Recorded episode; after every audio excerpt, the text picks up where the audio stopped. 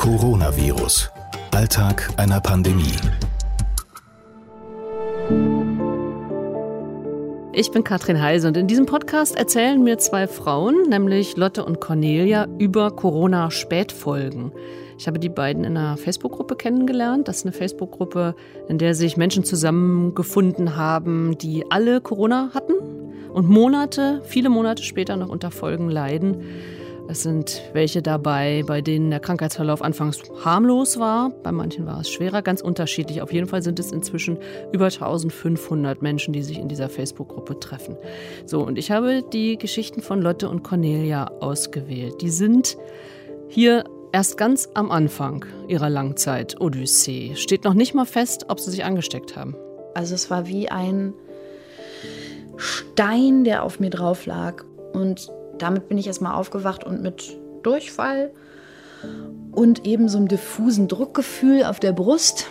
Im ersten Moment so, dass ich dachte, ach, vielleicht hast du was Falsches gegessen oder so und fühlst dich jetzt einfach sehr schlecht. Aber irgendwie war es doch so intensiv, dass ich auf jeden Fall sofort geschaltet habe und habe das selber, diese Quarantäne mir ähm, auferlegt, obwohl das Gesundheitsamt mehrfach mir gesagt hat, nein, ihre Symptome sind überhaupt nicht typisch für Corona und sie können ruhig rausgehen habe ich gesagt, ja, ich hätte Fieber bis 40,1 gehabt im Ohr. Ja, dann wird es ja Zeit, dass Sie endlich mal zum Testen kommen, war dann die Aussage der Teststelle. Und natürlich mit der Aufregung, was ist denn mit meinem Test, wann kriege ich das Ergebnis? Mir wurde gesagt, am Sonntagabend zum Tatort habe ich das Ergebnis, wenn ich positiv bin. Es bleibt also spannend. Das, was Cornelia und Lotte da erzählen, das war übrigens im März 2020. Lotte ist also krank, aber keiner glaubt, dass sie Corona hat. Nur sie selber glaubt das.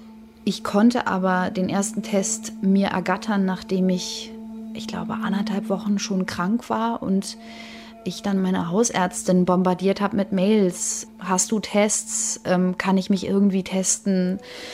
Und die Hausärztin ist direkt neben meinem Haus, also tatsächlich wirklich Hausärztin und konnte mir deswegen den Test sozusagen vor die Tür stellen. Ich habe ihn dann selbst durchgeführt, ihr wieder vor die Tür gestellt und sie hat ihn dann sozusagen eingereicht ins mhm. Labor. Mhm. Den Test haben Sie gemacht, weil Sie dachten, nee, also das ist jetzt, das kann. Ich hatte vor Jahren mal ein Norovirus. Ich weiß also ungefähr, wie sich der äußert und habe irgendwie gedacht, das ist was anderes. Also das ist das, was ich von Anfang an doch nach, ich glaube, Tag 1, 2 irgendwann gedacht habe. Ich habe gedacht, das fühlt sich anders an als alles, was ich vorher jemals hatte. Ich konnte es nicht vergleichen mit anderen Erkrankungen, die ich kannte. Und dann wuchs in mir so ein bisschen dieses, was ist das, wenn, wenn es das doch ist? Ich sollte das auf jeden Fall testen lassen und ich sollte es auch ausschließen, weil dann mache ich mir nicht mehr so eine Sorgen. Und deswegen habe ich dann mit der Hausärztin beschlossen, wir testen meinen Stuhl und wir testen eben Corona. Und alles kam negativ zurück. Also Magen-Darm hatte ich definitiv nicht. Und eben der erste Corona-Test war auch negativ. Im Nachhinein weiß ich natürlich nicht, habe ich den nicht wirklich so gut durchgeführt. Das ist natürlich die eine Frage. Und ich hatte zu dem Zeitpunkt eben auch keine Symptome in den oberen Atemwegen. Der, dieser negative Test hat Sie aber nicht beruhigt. Oder, also Sie waren ja offenbar nicht beruhigt. So halb. Also ich war in dem Moment, wo, wo ich diesen Test bekommen habe, habe ich das meiner Familie geschrieben. Ne? Die waren natürlich alle auch schon in Aufruhr und so. Und dann waren alle so, hm, komisch, aber na gut, ist doch schön, dann hast du es nicht. Wer weiß, was du dann hast, aber okay. Also es war so eine zweischneidige Erfahrung, diesen negativen Test zu bekommen, weil ich eben dachte, aber was ist denn das dann? Mhm. Was soll denn das sein, was mich hier seit anderthalb Wochen ans Bett fesselt und diese diese Schwere, ne, diese Müdigkeit, diese totale Erschöpfung. Was ist denn los mit meinem Körper? Wir reden ja ziemlich viel über Tests. Wir setzen auch ziemliche Hoffnung in Tests. Also wenn ein Test sagt, nein, hast kein Corona, dann kann man ja quasi weitermachen mit dem normalen Leben. Aber Lotte, haben wir ja gehört, die zweifelt das Testergebnis dann doch ziemlich an, weil sie sich eben so krank fühlt. Wie oft kommen eigentlich falsch negative Tests vor? Solche Fragen habe ich äh, in diesem Podcast Jördis Frommholt gestellt. Jördis Frommholt ist Chefärztin an der Median Reha Klinik. Das ist eine Klinik, die seit April auch Patienten hat, die eine Corona-Infektion hatten. Also das war ja auch noch relativ am Anfang äh, der Pandemie. Da gab es das schon, dass es falsch negative Tests gab. Es kommt natürlich auch immer auf die Abnahme des äh, Tests an. Der muss natürlich korrekt gemacht werden, weil sonst, wenn die eben nicht korrekt ist, dann äh, gibt es eben auch ein negatives Ergebnis, was eigentlich ähm, positiv wäre. Auf der anderen Seite ähm, kann es tatsächlich auch mal sein, dass die Viruslast einfach zum ersten Zeitpunkt noch nicht so hoch war und dass der dann tatsächlich noch negativ war und im Verlauf dann erst positiv wurde. Also diese diagnostische Lücke, die gibt es ja durchaus. Da gibt es eben verschiedene ähm, Aspekte, die man im Hinterkopf behalten muss. Das war dann tatsächlich auch so, dass ähm, das war wiederum äh, Lotte, dass die gesagt hat, vielleicht habe ich das tatsächlich auch falsch abgenommen. Die hat sich das nämlich selber abgenommen. Mhm, also sie muss wirklich bis hinten in den Rachen rein. Und also eigentlich so, wenn, er, wenn sie keinen Würgereiz gehabt hat, dann war es nicht richtig.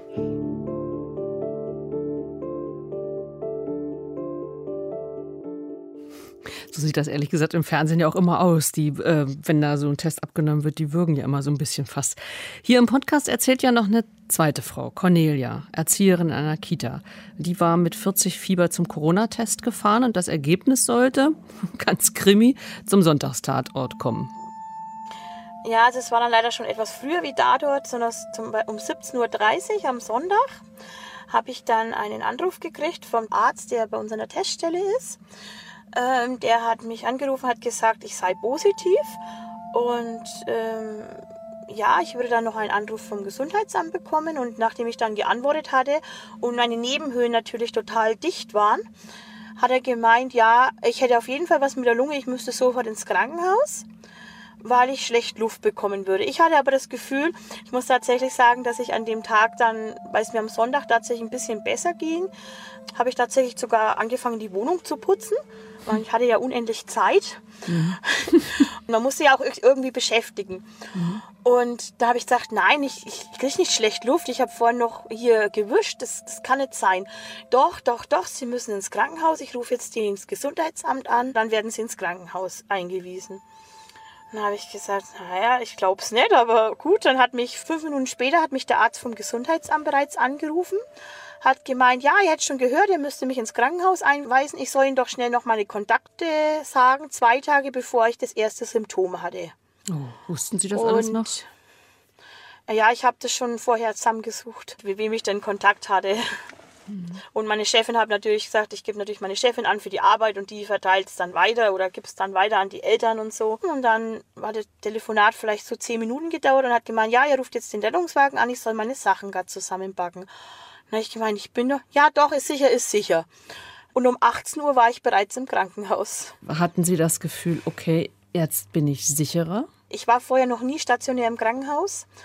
Ähm, ich fand es eher beängstigend, weil halt die ja total vermummt waren, ähm, plötzlich irgendwelche Elektroden an dir hingen und ich tatsächlich halt zwei Stunden oder zweieinhalb Stunden lang in dieser Notaufnahme durchgecheckt wurde, war ja ich mit dem Verdacht, also das habe ich dann von den Sunnies erfahren, mit Verdacht, dass ich eine schwere Lungenentzündung habe ähm, und dass ich auf jeden Fall beatmet werden müsste.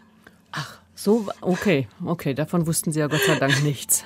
Erstmal. Nein, aber das habe ich dann halt, also das habe ich dann auf dem Weg ins Krankenhaus erfahren. Und dann habe ich natürlich, habe ich gesagt, was mache ich eigentlich hier? Und die Ärzte und Schwestern waren natürlich alle auf hoher Bereitschaft. Mich haben drei Schwestern in Empfang genommen, hoch vermummt an der Tür, plus zwei Ärzte. Die haben mich dann gefragt, was machen Sie? Warum haben Sie einen Rettungswagen gerufen? Und da sagen die, nein, die, die, die Frau hat es nicht gerufen, sondern eben das Gesundheitsamt. Achso, äh, da waren die, waren dann schon soweit die Sanitäter und auch Sie selber hatten das Gefühl, ich bin da völlig fehl am Platze. Ja, okay. richtig. Ich musste wirklich lachen, wenn ich Cornelia so höre. Ich meine, am Tag vorher hat sie 40 Grad Fieber, wohnt allein. Wie schwer die Symptome werden, weiß auch kein Mensch. Aber Krankenhaus? Auf keinen Fall. Lotte dagegen, die zweite Frau hier im Podcast, hat sich von Anfang an kränker gefühlt, trotz negativen Tests. Da hat sie überhaupt nicht beruhigt. Und das, was sie mir erzählt, wie die Krankheit bei ihr verlaufen ist, das gab auch ehrlich gesagt überhaupt keinen Grund zur Beruhigung. Das war schon alles ziemlich wild und was vor allem auch relativ schnell dann einsetzte, war, dass ich gemerkt habe, diese Krankheit hat so eine komische Wellenbewegung. Also das ging auch relativ früh schon los, dass man sich manchmal super schlecht fühlte und dann eine Stunde lang wieder ganz okay und dann wieder es so attackiert hat. Also ich hatte immer das Gefühl, das kam in so kleinen Wellen. Ich, ich fand es von Anfang an, ehrlich gesagt, eine ganz irre Erfahrung und als es dann besser wurde, so nach anderthalb Wochen, kam das dann nach ein paar Tagen aber auch wieder ganz schön wild zurück. Und Anfang April hat es dann so richtig, äh, ja, wie soll ich sagen, dann hat es nochmal so, so einen richtigen Schub gegeben. Und dann ging es eben auch relativ schnell, sehr stark auf die Atemwege, das Fieber stieg und ähm, alles verschlimmerte sich. Also einfach alles, sozusagen, was, was so mich begleitet hat, ging einmal so aufs Maximale sozusagen. Und ähm, dann war mein Herz eben auch unglaublich äh, beschäftigt. Sie hatten Herzklopfen oder was? Ich hatte einen unglaublich hohen Puls und das war auch letztlich das, was mich dann ins Krankenhaus gebracht hat, weil mein Ruhepuls, ich habe den dann selber so ein bisschen gemessen und ich habe dann gemerkt, der ist auf 130. Mhm im Liegen. Und äh, dann habe ich gedacht, das ist nicht normal. Und dann wurde es kompliziert, denn dann rief ich wieder beim Gesundheitsamt an und habe gesagt, Freunde, es ist jetzt richtig schlimm, was mache ich denn jetzt? Könnt ihr noch mal testen? Kommt irgendein Arzt vorbei? Dann haben die gesagt, wir können Ihnen überhaupt nicht helfen. Rufen Sie den, den Kassenärztlichen Bereitschaftsdienst an. Da habe ich angerufen und die haben immer nur gesagt, das ist nicht Corona. Herzprobleme haben nichts mit Corona zu tun. Ähm, sie, wenn Sie glauben, Sie haben einen Herzinfarkt, dann rufen Sie die Feuerwehr. Und das war die Aussage von diesen Ärzten. Und dann habe ich nur gedacht, ja, was mache ich denn jetzt? Ich nehme die dann jetzt beim Wort. Wie kamst du zu diesem zweiten Test? Genau, also als ich dann im, im Krankenhaus gelandet bin, nachdem ich tatsächlich die Feuerwehr dann gerufen habe, die übrigens wahnsinnig nett waren und auch toll. Die haben mir, mir dann auch erklärt, dass die Ärzte einfach total überfordert sind und dass die jetzt die, äh, die Fälle im Prinzip an die Feuerwehr abschieben, weil sie es nicht schaffen, hinterherzukommen. Die haben mich dann äh, kurz so untersucht und haben dann auch gesagt, okay, ein 130er Ruhepuls, irgendwas stimmt nicht, sie kommen hier kaum zur Luft, wir nehmen sie jetzt mit. Und dann haben sie mich dann in der Notaufnahme abgeliefert, äh, ging dann im Krankenhaus im Prinzip weiter, weil die auch sofort gesagt haben, nee, das sieht aus, als hätten sie eine Mandelentzündung und äh, wenn Sie sagen Durchfall, dann haben, haben Sie wahrscheinlich eine Mandelentzündung und eine Durchfallerkrankung. Hm. Und dann war ich so, ja, jetzt Freunde, ist aber mal gut. Jetzt müsst ihr mal eins und eins zusammenzählen. Also wenn jemand so viele Krankheiten parallel hat, äh, dann sollte man doch mal ausschließen, dass es nicht vielleicht doch diese Sache ist, von der wir da alle gerade reden. Und dann haben die gesagt, na gut, wir testen sie noch mal. Und der Test kam dann positiv zurück. Und dann gab es natürlich eine große Aufregung in der Familie. Gleichzeitig haben aber auch alle irgendwie gesagt, na endlich wissen wir, was es ist. Mhm. Ich war schon 20 Tage lang krank und keiner wusste womit sozusagen. Ne? Also diese, diese Zeit war auch belastend des Nichtwissens, was ist das jetzt? Und da man das Biest sozusagen dann benennen konnte, für mich war es fast eine Erleichterung. Also nicht, weil ich mir so sehr gewünscht habe, das zu haben, sondern einfach, weil ich dann irgendwie das benennen konnte. Nach 20 Tagen wusste Lotta also dann nun doch, sie hat Corona. Ich, ich wundere mich ja ehrlich gesagt, wie lange so eine Infektion dann tatsächlich noch nachweisbar ist. Deshalb eine Frage an die Ärztin, an Jolis Frommhold. Das kommt auch tatsächlich auf die Viruslast an. Also es ist ja so, dass mit dem Test nicht nur die ich sag mal in Anführungsstrichen lebenden Viren nachgewiesen werden, sondern manchmal ist es ja auch so, dass das Virus schon im Absterben begriffen ist, dass der Körper sozusagen die Immunantwort schon funktioniert hat, aber dass trotzdem noch diese Viruspartikel nachweisbar sind. Und wenn die Viruslast zu Anfang sehr hoch war, kann es sein, dass Patienten sehr lange Positivnachweise haben. Aber das ist auch immer sehr individuell ähm, unterschiedlich, aber sowas gibt es. Sind die denn dann auch die ganze Zeit ansteckend? Man kann nicht unterscheiden, man kann nicht sicher sagen, dass sie nicht mehr ansteckend sind. Solange der Test positiv ist, muss man formal davon ausgehen, dass sie noch ansteckend sein könnten, weil wir können nicht anhand des Tests sagen, sind das noch aktive Viruspartikel oder sind das schon abgestorbene Viruspartikel? Das kann der Test nicht differenzieren. Das heißt, es wird wahrscheinlich niemand hingehen und sagen, wenn der Test noch positiv ist, dass man trotzdem äh, keine Ansteckungsgefahr mehr hat. Aber die Begründung, warum der Test noch länger positiv sein kann, ist eben häufig diese hohe Viruslast am Anfang. Also da kann man insgesamt einfach nur froh sein, dass Lotte sich die ganze Zeit selber isoliert hat, auch wenn ihr bis dahin keiner glauben wollte, dass sie Corona hat. Also kann man ihr auch dankbar sein. Das hat sie auch später mal gesagt, also dass sie total erleichtert war, dass sie niemanden angesteckt hat, dass sie äh, sich da keinen Vorwurf machen muss. Also, im April weiß sie offiziell, sie hat Corona. Ich war im Krankenhaus, aber die haben mich dann noch, bevor die mein Testergebnis hatten, tatsächlich wieder nach Hause geschickt. Die hatten mich, mich an den Tropf gehängt, was tatsächlich in dem Zustand auch äh, sehr schlau war, weil heute weiß ich, unter anderem fehlten mir eben Elektrolyte.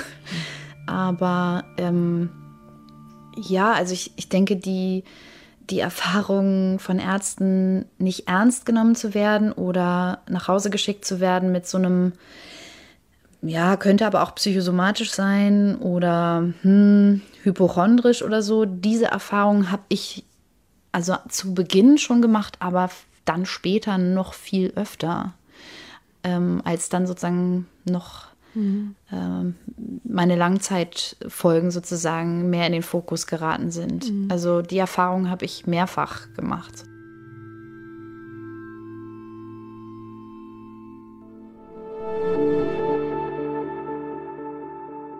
Ich glaube, es gibt viele Patienten, die auch wirklich sehr, sehr hilflos sind, die einfach äh, das Gefühl haben, ich bin doch jetzt gesund, ich fühle mich aber gar nicht so oder ich habe mich erst so gefühlt und dann nicht mehr.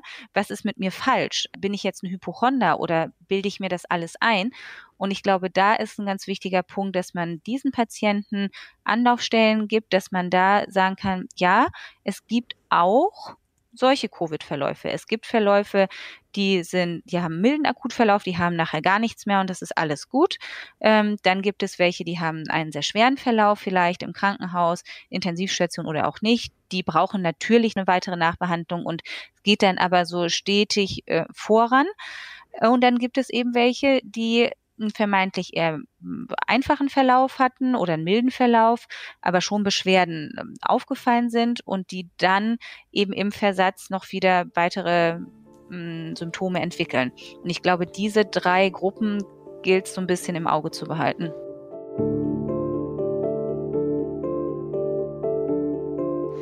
das Gefühl, nicht ernst genommen zu werden oder vielleicht auch andersrum, dass Ärzte die Symptome nicht richtig zuordnen können, auf diese Phänomene kommen wir in einer anderen Folge unseres Podcasts auch nochmal zu sprechen. Cornelia hat da ganz andere Erfahrungen gemacht. Bei ihr gab es eigentlich nie einen Zweifel. Da waren die Symptome eindeutig, da war der Test positiv. Ja, das ist Corona, da wussten alle Bescheid. Und zur Sicherheit wurde sie im Krankenhaus auch noch durchgecheckt. Dann kamen ähm, erstmal zig Untersuchungen und ähm, die Lunge wurde geröntgt. Und nachdem da überall nichts war und auch die Blutwerte und Blutgasanalyse gemacht mehrmals und alles unauffällig war und auch eine gute Sauerstoffsättigung hatte, ähm, kam dann eine der Ärztinnen und hat gemeint, also wir würden sie gerne noch ein, zwei Tage hier behalten, wenn das in Ordnung wäre, weil wir wissen halt nicht, wie schnell sich's verschlechtern kann oder nicht. Also wir haben halt Fälle, da wo sich relativ schnell verschlechtert hat und dann wären sie jetzt halt schon mal hier. So, da sind Sie also dann eingewiesen worden. Sie sind dann zwei Tage da geblieben. Ja, genau. Und am Dienstag habe ich dann, kam dann zu früh der Arzt in der Visite. Ich hing noch an der Infusion, also Schmerzmittel und, und Kochsalzlösung. Was ich denn davon halten würde, dass ich sogar zu Hause gesund werden würde, weil ja alles in Ordnung wäre. Dann habe ich natürlich gesagt, ja, gerne. Und dann hat er gemeint, ja, dann könnte ich gehen. Und dann habe ich ihn angeguckt und habe gesagt, und wie gehe ich nach Hause? Ja klar, die Frage stellt sich tatsächlich. Den Bus kann sie ja nicht nehmen als Infizierte. Also man hört, den Humor, den hat sie nicht verloren, bisher nicht verloren. Auf die Probe gestellt wird er noch, ja, wird er noch ziemlich häufig. Bis heute wird er auf die Probe gestellt, der Humor von Cornelia, denn hier im Podcast geht es ja um die Spätfolgen von Corona.